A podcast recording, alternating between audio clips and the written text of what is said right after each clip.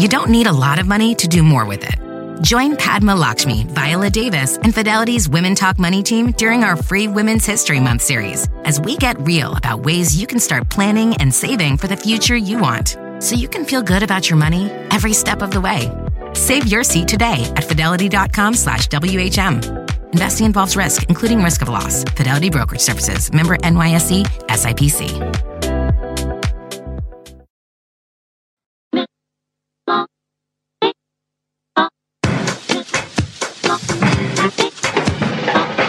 Down into the middle of the the happy, they and talking about the power of the gospel. Happy, they went quiet. Welcome to the You Are Not So Smart podcast, episode 94.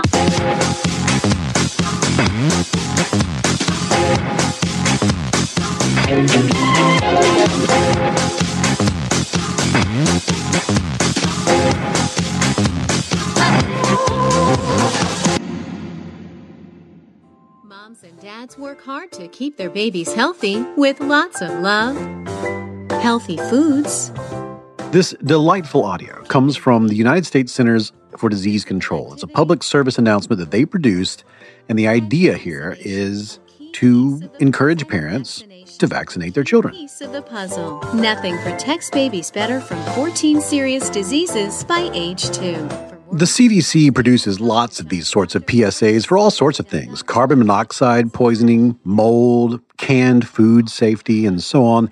But one of their most intense efforts is their ongoing struggle to get people to vaccinate their kids and, in the flu season, to vaccinate themselves. No, I had no idea. I've been so busy at work. But my coworker's toddler was in the hospital with flu too. Is Bill okay? It was pretty serious and aggravated his asthma. Bill got sick quickly with a high fever. Fortunately, Jeanette got him to the doctor right away. The doctor said it was flu and prescribed a medication that helped him get back on his feet. I didn't know. When it comes to vaccines, the CDC makes all sorts of stuff radio spots and YouTube videos, website banners and buttons and press releases and social media toolkits and much more. There's just so much material that it's honestly overwhelming when you visit their website and kind of browse through it all because they aren't just trying to get people to get vaccinated. They're also trying to dispel rumors and correct misinformation and to calm fears. There's just so much out there, so many misconceptions floating around about vaccines and autism and whether they actually give you the thing they're supposed to protect you against, that changing the minds of people who are staunchly anti vaccination has become a big part of the CDC's mission. That helped him get back on his feet. Well, thank goodness. That Jeanette got her flu shot because you know she's expecting. I guess that was another thing you didn't know. A message from the Department of Health and Human Services.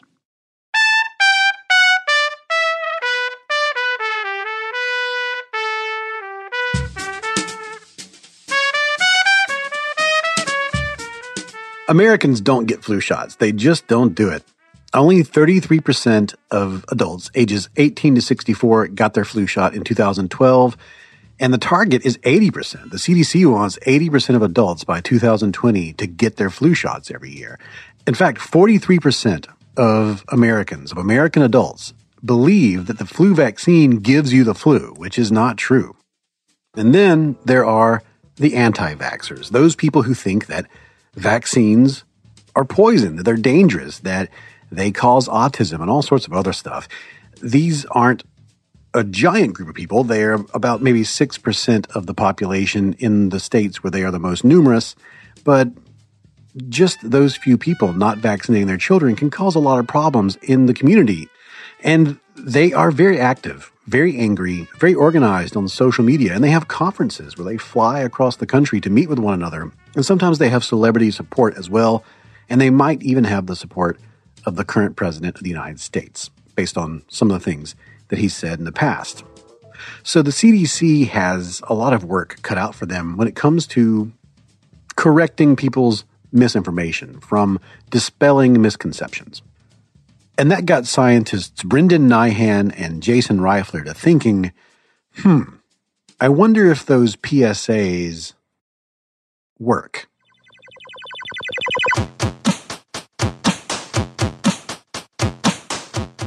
Well, there was good news and bad news. That's Brendan Nyhan. He is a professor of political science at Dartmouth. In our research on political misinformation, we had found it was very difficult to correct misperceptions using factual or scientific information. In 2006, Nyhan produced a paper that made waves all throughout the political science and psychology communities, and he published it with his co author, Jason Reifler. I'm Jason Reifler. I'm a professor of political science at the University of Exeter.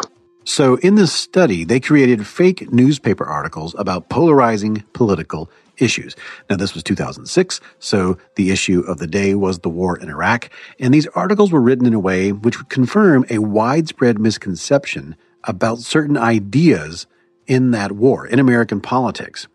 As soon as a person read one of these fake articles, they then handed over a true article, one that would correct the misinformation in the first. So, for instance, one article suggested that the United States had found weapons of mass destruction in Iraq.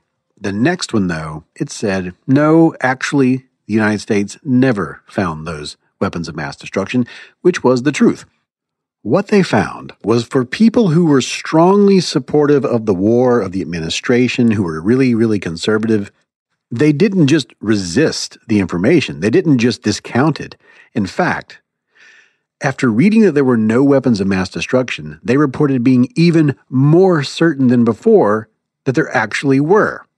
They doubled down on their original beliefs, and they felt even more strongly than people who had not been corrected at all.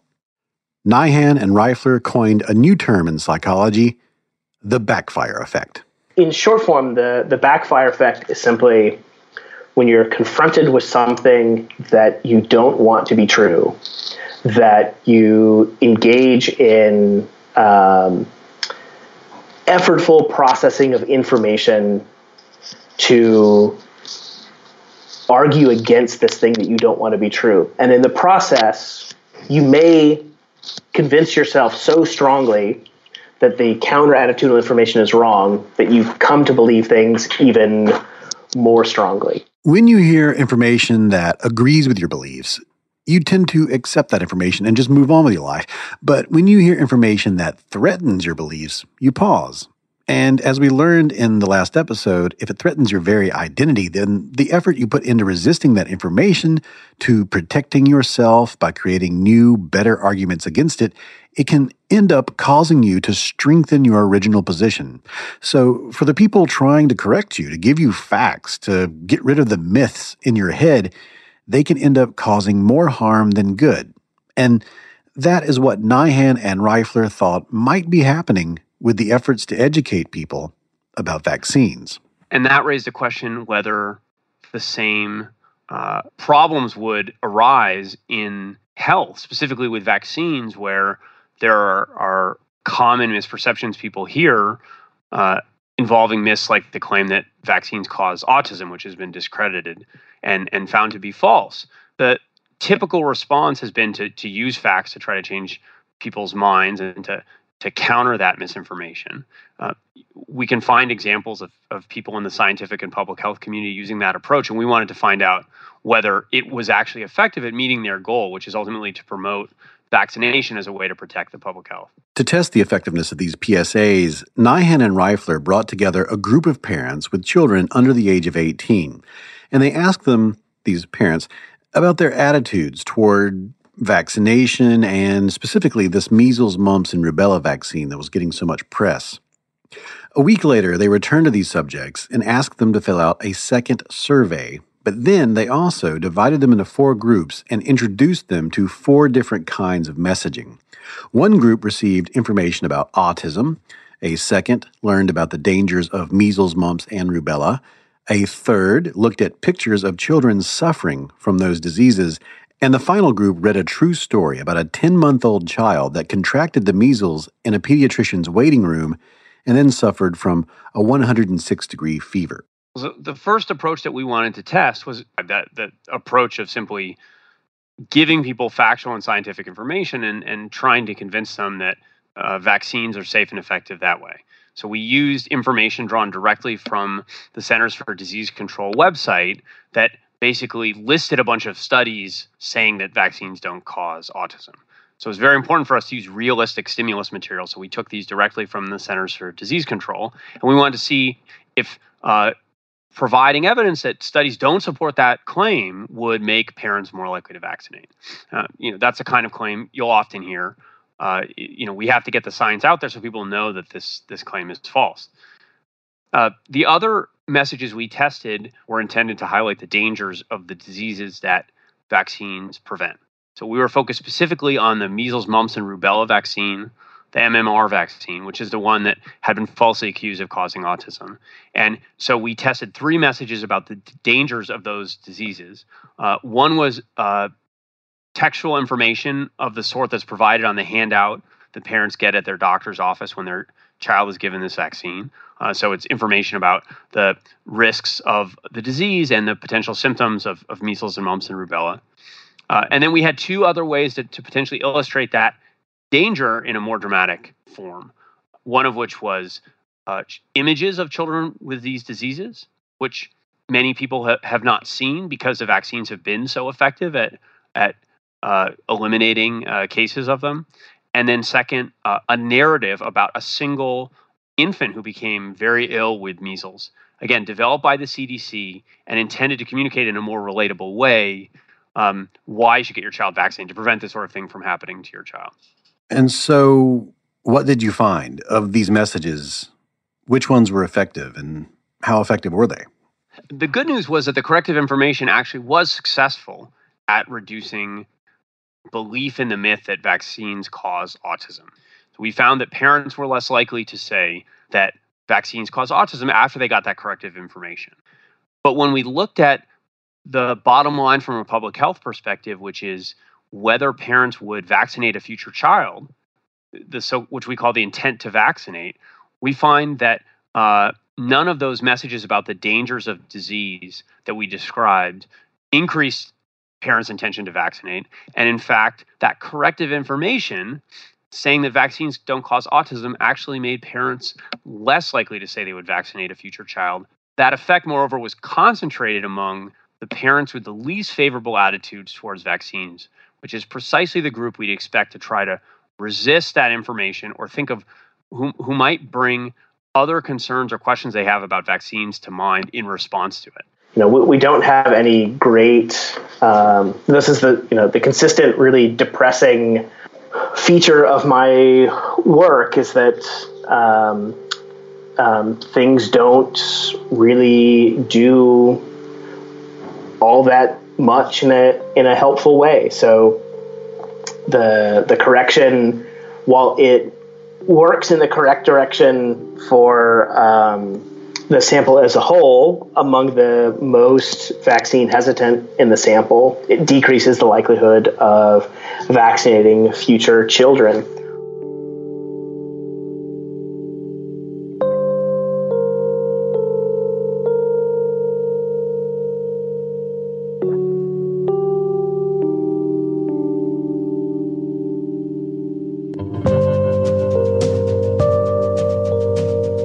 This is the danger of the backfire effect.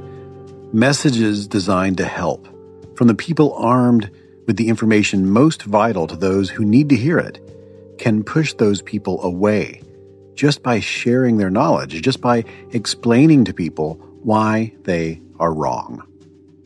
In the vaccine corrections study, the people who believed there was a connection to autism or that vaccines were simply scary and dangerous but who did not receive any information to the contrary were actually more likely to vaccinate their children than similarly concerned parents who did get that information. The percentage of those parents who said they planned to vaccinate plummeted. Those who receive the correction and are least favorable towards vaccines, it, it decreases, and it decreases in a non trivial way. It goes from about 70% likelihood of saying they will vaccinate the future children down to between about 45 down to about 45%. So why does this happen and what can we do about it? What are the psychological mechanisms underpinning this potentially harmful, possibly dangerous, and incredibly frustrating mental phenomenon? All that after this commercial break.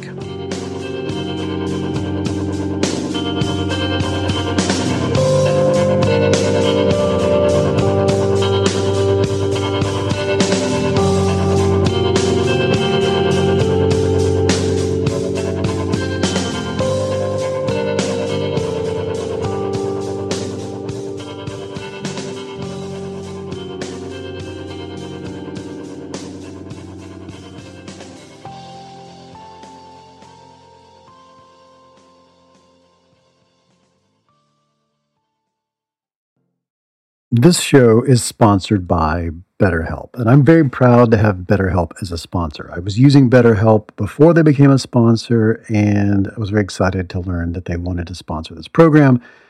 I have recommended BetterHelp to people.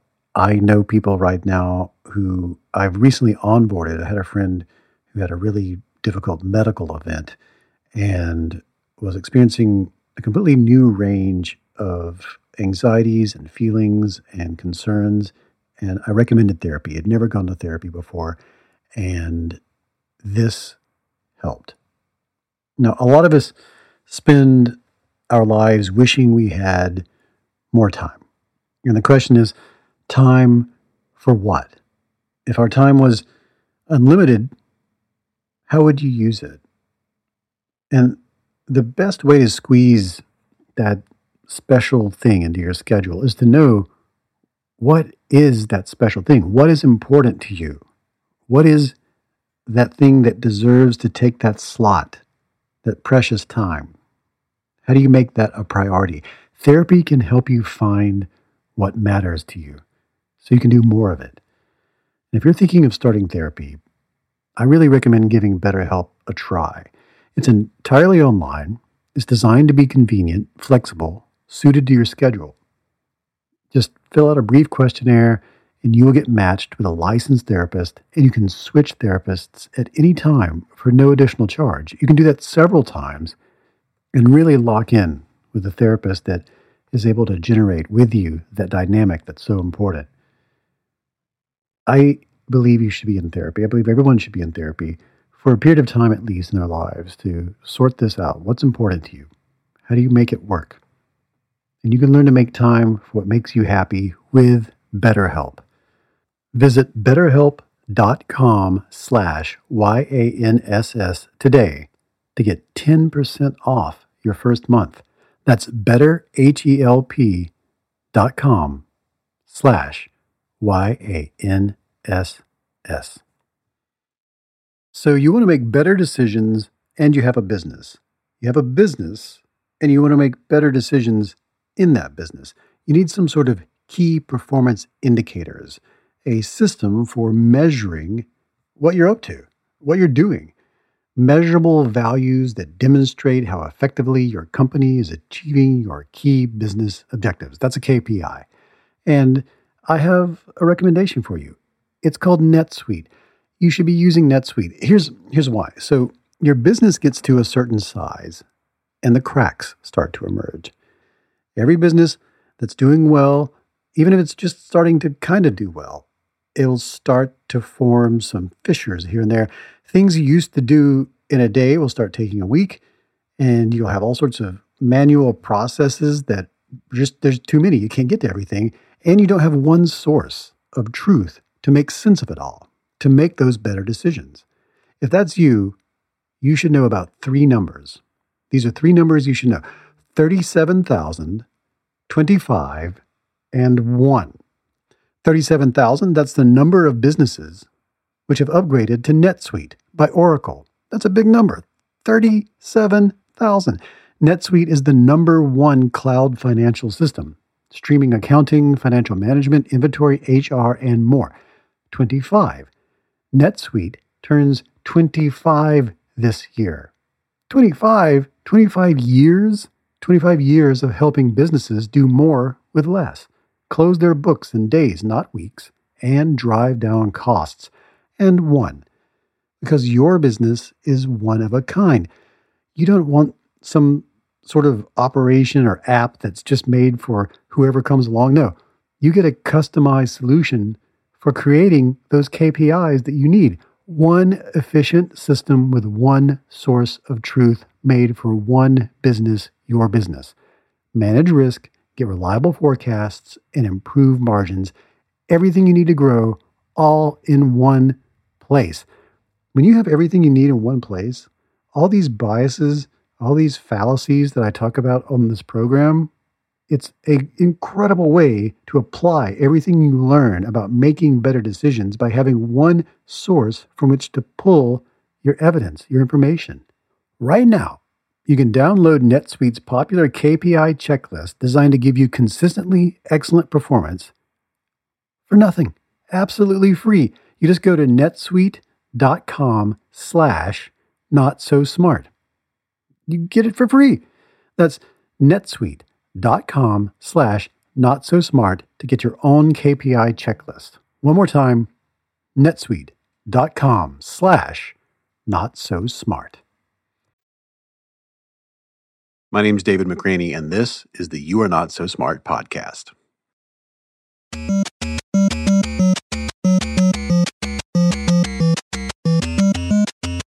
For several decades now, psychologist Peter Ditto has been investigating how human beings make sense of new information. I'm uh, Peter Ditto. Uh, I'm a professor of psychology and social behavior at uh, the University of California, Irvine. I guess I'm a, I was trained as a social psychologist, and you know I often identify now as, as a political psychologist as well. So today, Ditto runs a research community at UC Irvine called the Hot Cognition Lab. So my lab at UCI is we call it the Hot Cognition Lab. That's the idea that people think emotionally. That we have this image of ourselves sometimes as reasoning through facts, but people's uh, affective responses, their hopes, their fears, uh, their anxieties play themselves out in judgment uh, the same way. And so I've been interested in how it is that these things like affect uh, and intuition organize cognition and how they uh, very often come to uh, have us believe the things that we want to believe, the things that we wish that were true. In the 1990s, Ditto and his colleagues conducted a study that perfectly illustrates the sort of reasoning that has been the focus of his career. In it, he brought together a group of college students and, using tiny strips of construction paper, convinced some of them that they might have a terrible disease.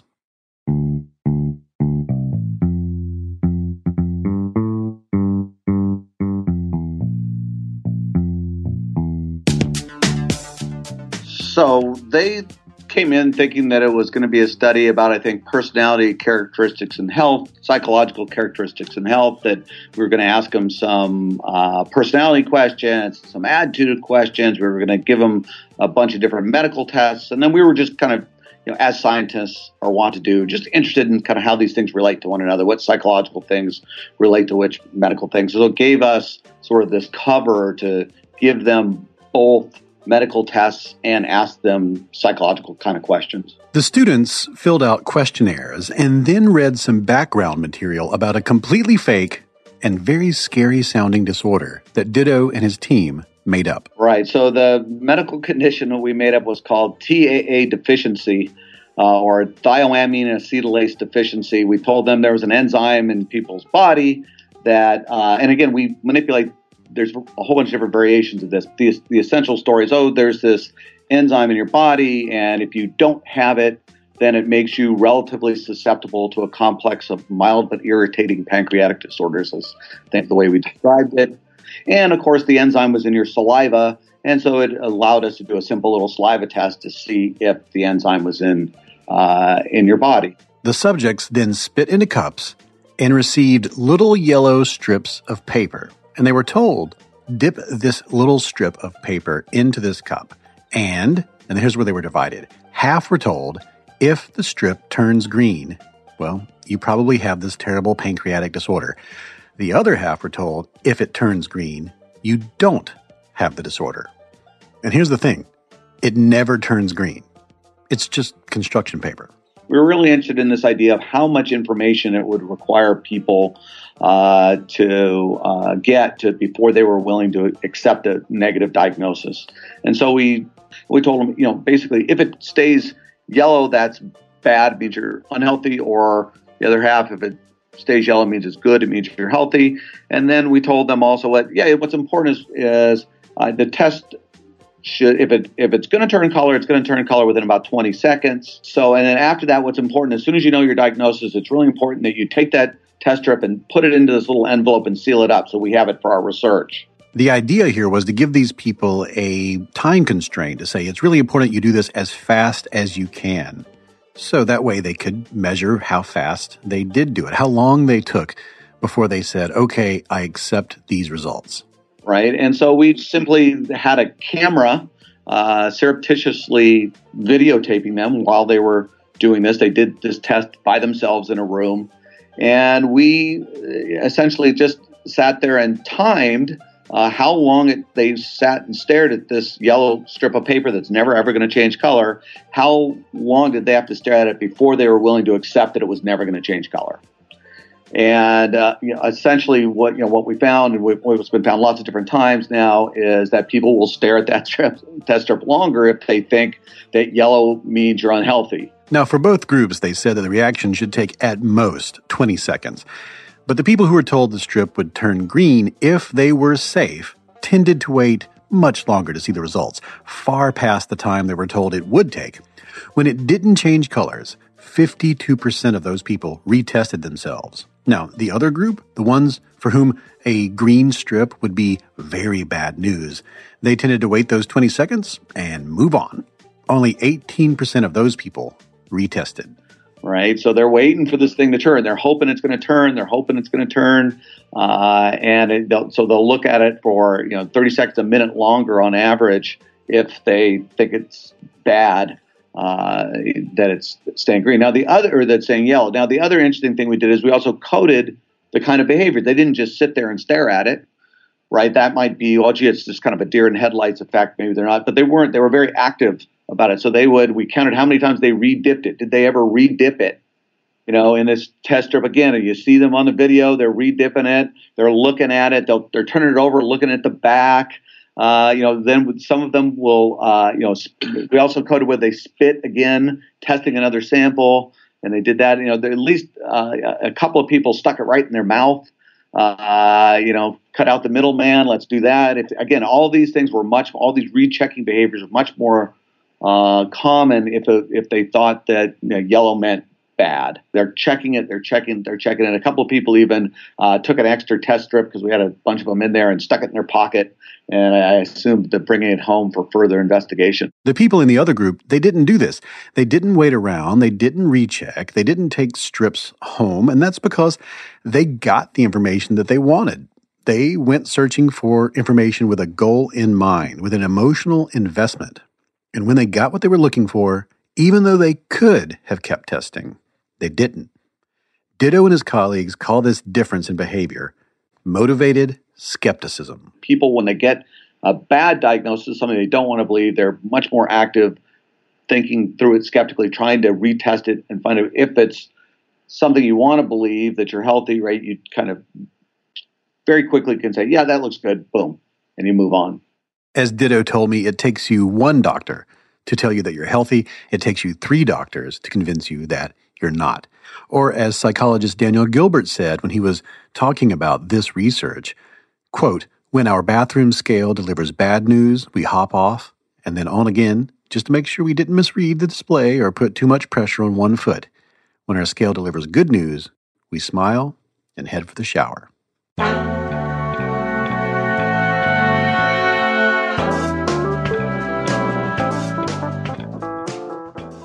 Ditto says that we do this for everything, not just with health information.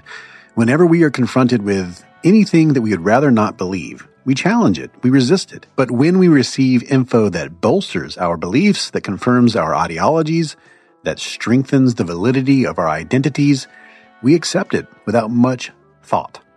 We are selectively skeptical. It was always conceived of that way by me that this was not a process that was just about medical decision making. It's just that medical decision making is a great context to study it because people care so much. They care deeply. They want to be healthy rather than sick.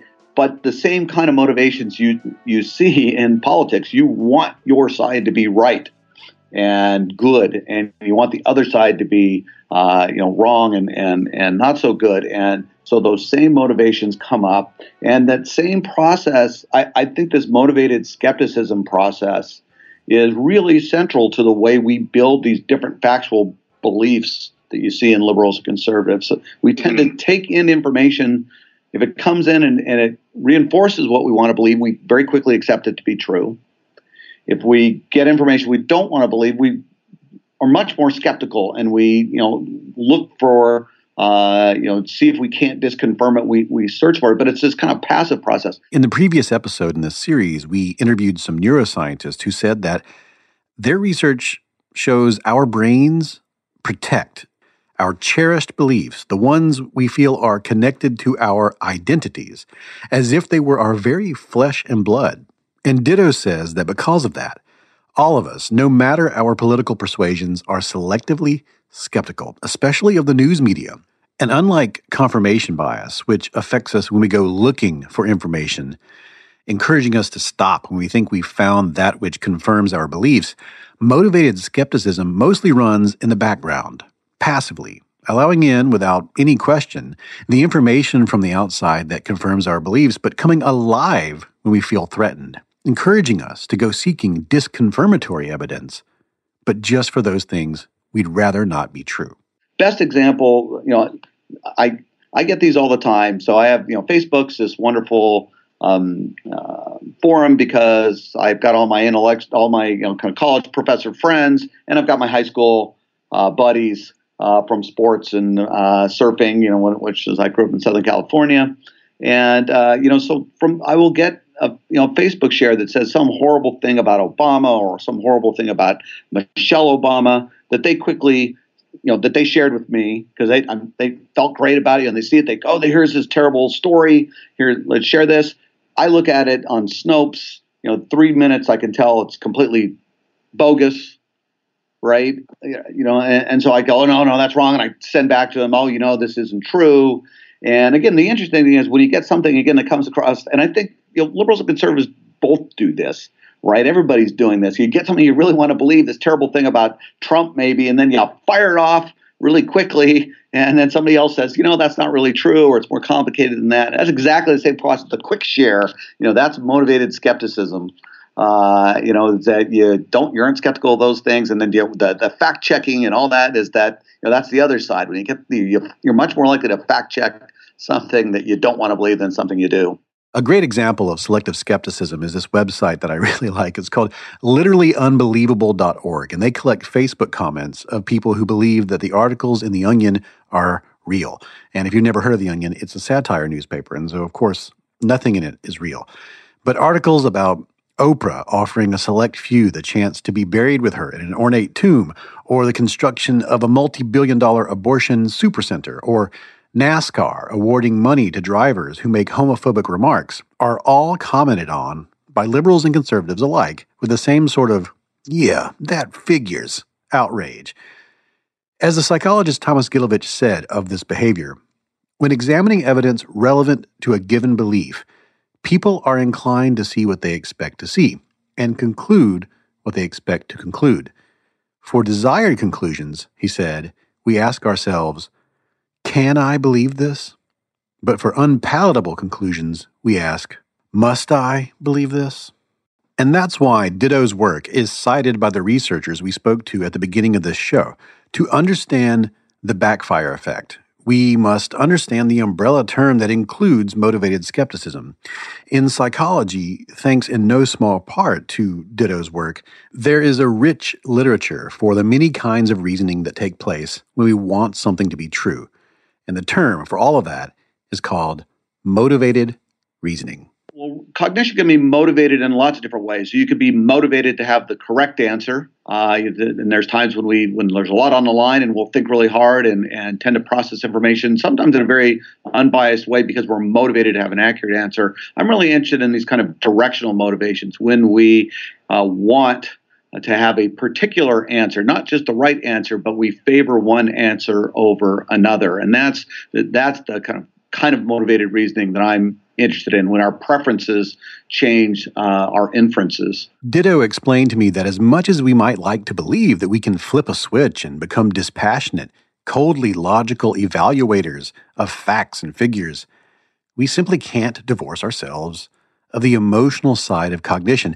And it's important to remember this emotion is not separate from cognition, emotion is cognition. The same brain that generates calculus and astronomy also generates envy, fear, anger, disgust. The work of every great scientist and engineer was as emotionally motivated as that of a poet or a musician. Which means when a president or a lawmaker or a general or a doctor is evaluating raw data, working out what to believe and what not to believe, it is almost impossible to be impartial, no matter how much that person might like to believe that he or she is striving for neutrality. In fact, the very belief that you are impartial is itself fraught with emotion and bias. In other words, there's no escaping motivated reasoning. Our ideologies, our passions, color all of our thinking. A lot of my original work was about um, medical decision making and, and health uh, decisions that we make and, and things like denial. So if you uh, get confronted with a medical diagnosis that you don't like, that you might deny that. Now you can see that the same sort of processes operate in political context in these partisan motivations. So people want to believe that their political views are correct and that others, you know, uh, challenging political views are incorrect, and that changes, affects, and very often biases the way we process uh, political information. As we discussed in the previous episode, for non political facts, for ideas not connected to our identities, we tend to accept corrections and move on. When we learn that the Great Wall of China isn't the only man made object that can be seen from space, and it's actually pretty difficult to see it compared to other objects, we update our brains and move on. For political information, however, for facts connected to our identities, we resist. And the evidence from Ditto's work suggests that when we resist, we do the same things we do on the internet when we feel like our beliefs have been challenged. We search for a way out, fact checking, looking for other sources, finding good counter arguments from eloquent speakers and confident pundits.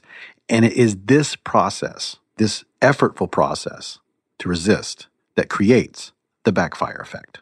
So there's a there's a growing literature on what's called motivated reasoning and the ways that people tend to process information with a bias towards their existing views or predispositions. That's Brendan Nyhan again. One of the mechanisms of that that we think is is likely to be producing this effect is called counter arguing.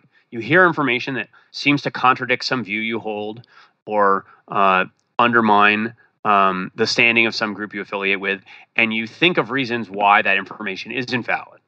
And in the process of bringing those to mind, you may end up actually convincing yourself more of that belief that you previously held than if you hadn't been challenged in the first place. Uh, and so the information we give people may have unintended consequences. We found this in, in, in our study of political misinformation that corrective information sometimes made people double down on the belief that we were trying to correct. And so, for the group that was most vulnerable to that misperception, the one that had an ideological affiliation that might make them sympathetic to the false or unsupported claim we were trying to debunk, giving them corrective information seemed to provoke them into uh, rationalizing that belief, defending it, and thereby made them more likely to hold that misperception rather than less.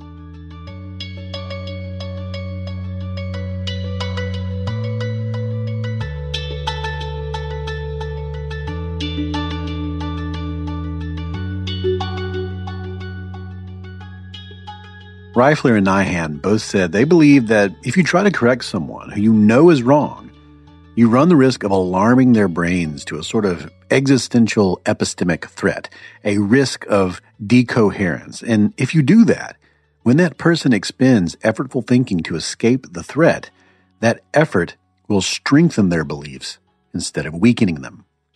And one of the reasons this feels so counterintuitive is that, as Ditto explained to me, we end up playing a game of whack a mole with facts and figures that aren't really the issue being argued. As in the vaccine study, the erroneous belief that vaccines caused autism was not the problem. The core belief was deeper than that. It was something more like foreign, bad, big pharma medical thing in my child without my control is bad. Because remember, Nyhan and Reifler successfully debunked both the autism link and the misconceptions about the flu vaccine. But in both cases, the belief that vaccines are bad remained, and often deepened. Even when it worked, that is, um, they changed compared to a control, they were less likely to say that the vaccines caused these side effects. They still were less likely to engage in the behavior, um, the pro health behavior that we would want them to engage in. We think that challenging them with that information, saying um, this thing you might have heard about why vaccines aren't safe isn't true, may be interpreted as a kind of challenge to their views.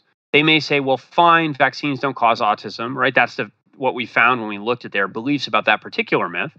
But our interpretation is they may think of other concerns or hesitations they have. Now they're now going through all of the arguments as to, in their own head, why they are against vaccines, why they think vaccines are unsafe, what they think the problems with vaccines are. Well, maybe it's not uh, a, a, cause of autism, but I've heard these other stories that really give me concern, uh, that really make me concerned about whether vaccines are safe. They are, on the one hand, moving in the direction that we would want on the factual question about whether these vaccines cause these specific side effects, and they don't. But they still have reaffirmed in their own minds why they believe what they believe and why they continue to be anti vaccine. And so, in the process of bringing those to mind, people may end up in a less favorable place towards vaccines than if they got no information at all. So these these effects, you know, we should make clear are whether are from an experiment where we're comparing the parents who saw that corrective information to a control group.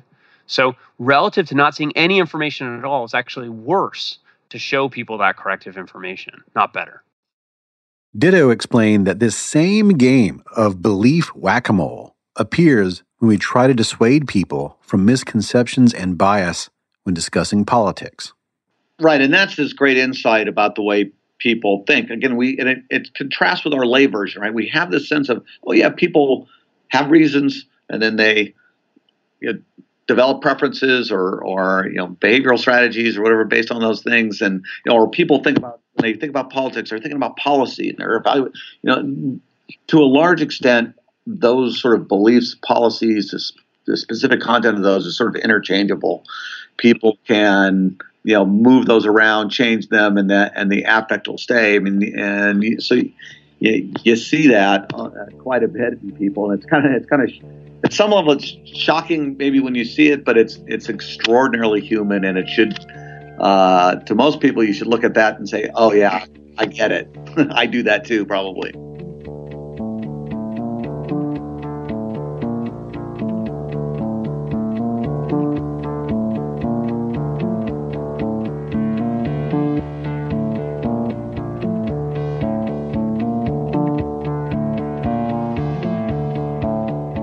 So we all do this, but why? I mean, I I know there's no answer yet to that question, but based on your expertise, wh- why do you think we do this? What is the adaptive function of thinking in this way? Um, so I think that there are so, on the one hand, this is horribly negative, right? So, when things that are obviously untrue, and we try and tell people that things are untrue, they don't accept it, they reject it, and we can't get them to update their beliefs about the world. We can't get them to change their behaviors in positive ways. Um, in that respect, it seems really terribly negative. Um, there probably are positive sides as well, because this means when we do believe things that happen to be true and people try and convince us that they're not true, those same basic mechanisms um, are what allow us to resist and argue against that um, information that's not true. So there probably is some positive um, adaptive element to it. Yeah, the adaptiveness question is a really interesting one, uh, and and motivated reasoning sort of dances on this tightrope of adaptiveness in the sense that if we only believed what we wanted to believe, that would be adaptively problematic, right? I would like to believe I can fly. Uh, I'd like to believe that I'm a rock star. I'd like to believe that I have a better head of hair. There's a lot of things that I'd like to believe that, and some of those might get me in trouble, and some of those just might not comport with reality well, right? At the same time, motivated reasoning kind of makes sense, you know, and, and it isn't, uh, and particularly the form that it comes in usually uh, is is uh, adaptive, and that's what my work has always tried to capture is is how is it that you could or can you develop a model of human thinking that captures the idea that how people believe what they need to believe and believe what they want to believe at the same time and sort of these reality constraints that we work in that we want to believe certain things right but we're constrained by reality or need to be sensitive to it at some level. But it also thinking hard about negative information it isn't that people just think their way out of it. They're thinking about it hard. And so if the information, if you just can't think your way out of it, or if the bad information keeps coming, you will eventually accept it as true. And that's what we kind of find. It just takes you, it's not that people completely deny information, it just takes them more information to convince them of something they don't want to believe than to convince them of something that they do.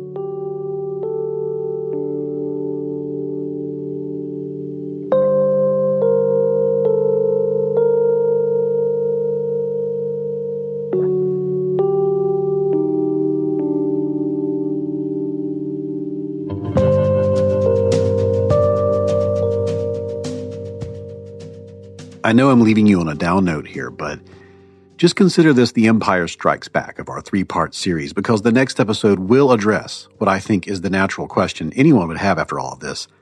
What do we do about it? How can we create a better world knowing what we know about motivated skepticism and motivated reasoning and the backfire effect?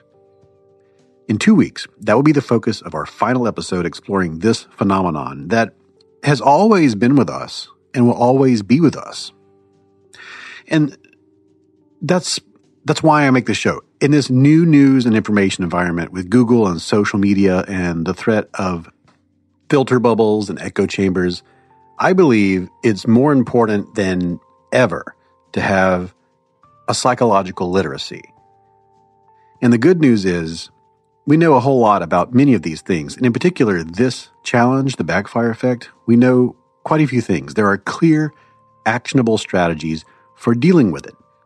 And you'll hear all about them in the next episode. Before we go to credits, here's some contact info. Brendan Nyhan, you can find him on Twitter at Brendan Nyhan. It's B R E N D A N N Y H A N. Jason Reifler has a website. It's just jasonreifler.com. That's J A S O N R E I F L E R. And you can keep up with Peter Ditto's Hot Cognition Laboratory by going to this website. And this is one of those university addresses, so it's kind of clunky. Get ready. Here it is sites.uci.edu slash Peter Ditto Lab. And Ditto is D I T T O. Okay, up next, the closing cookie segment and then the end credits.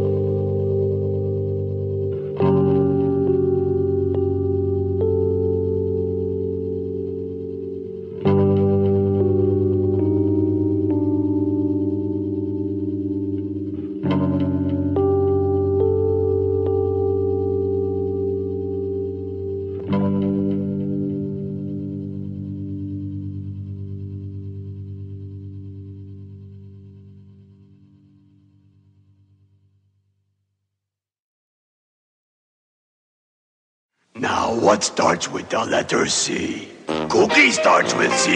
Let's think of other things that starts with C. Uh, ah, who cares about other things? On each episode of the You Are Not So Smart podcast, I eat a cookie baked from a recipe sent in by you, by someone out there who's a fan of the show, sends us a recipe. You can send that to david at youarenotsosmart.com. And if we use the recipe that you sent in, you will get a signed copy of the You Are Not So Smart book or the sequel, You Are Now Less Dumb. And this episode's cookie, I have the paper in front of me, comes from Sarah Hendrickson. She writes, Greetings from the Cookie Sorceress. This one is one of my favorites and has been requested many times from my coworkers and family members. Enjoy. I hope you enjoy, and thank you for your lovely podcast. She wrote that after the uh, the recipe. The recipe is flour and oat bran, baking soda, espresso powder, vegetable oil, sugar, eggs, vanilla, and dark chocolate melts. This is a really interesting cookie because, uh, as you may know, Amanda, my wife, makes all the cookies, and these actually start out as regular, strange sort of oatmeal coffee cookies, and then you uh, smush them into chocolate and let them harden so that there's a chocolate bottom and a cookie top to these. So let's let's taste one. This is this is a cookie that contains coffee, by the way, lots of coffee. So eating it with coffee is of course recommended. It's like that uh, KFC sandwich with chicken as the buns. What will you be having with your coffee, sir? Mm, coffee, edible coffee, trapped inside a cookie. Thank you. All right, here we go. Mmm, snappy. Mm, now this, this cookie has a, quite a crunch and a snap. Mmm. Yeah. It tastes like an animal cracker. Mmm. But very chocolatey and, co- and coffee-y. It tastes like an animal cracker that just got back from a crowd-funded hike across the outback. Mmm. This is a cookie that has gone on a walkabout and returned with a lifetime of stories mm, and a knowledge of tourniquets and emergency water collection. Mmm. That is good. Oh, Sarah Hendrickson. A book is on its way.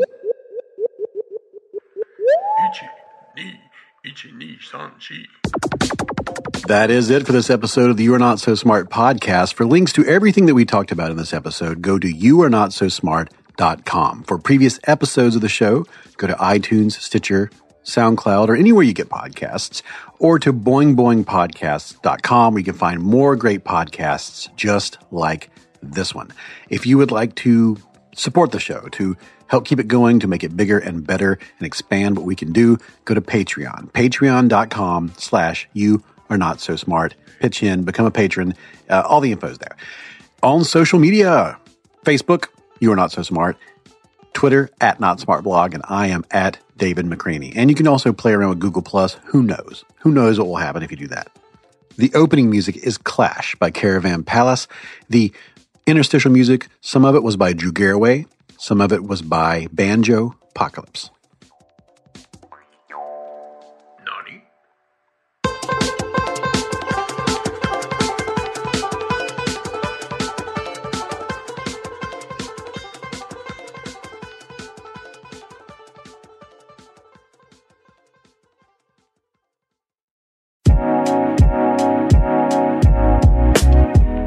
Set your mind free with a free plan from Fidelity. Start by organizing your plan around what matters most to you. As you go, you'll be able to see your full financial picture, which covers spending, saving, debt, and goals in one simple view. Get started by visiting fidelity.com slash free plan. Expenses charged by your investments and other costs and fees associated with trading or transacting in your account apply. Fidelity Brokerage Services LLC member NYSE SIPC.